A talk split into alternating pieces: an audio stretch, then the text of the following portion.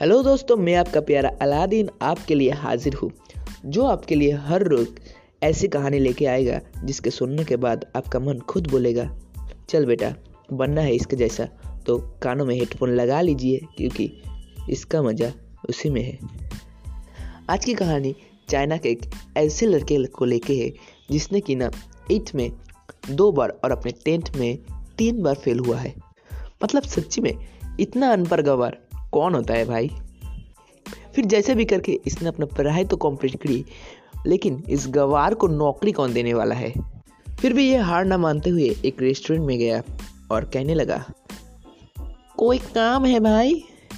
फिर उस रेस्टोरेंट के ओनर ने बड़े ही बेशर्मी के साथ बोला, चाहिए तो पाँच आदमी, चार आदमी मुझे मिल चुके हैं, लेकिन तुम्हारा मुँह मुझे बिल्कुल पसंद नहीं। तो ऐसे करके उस लड़के को नौकरी भी नहीं मिली।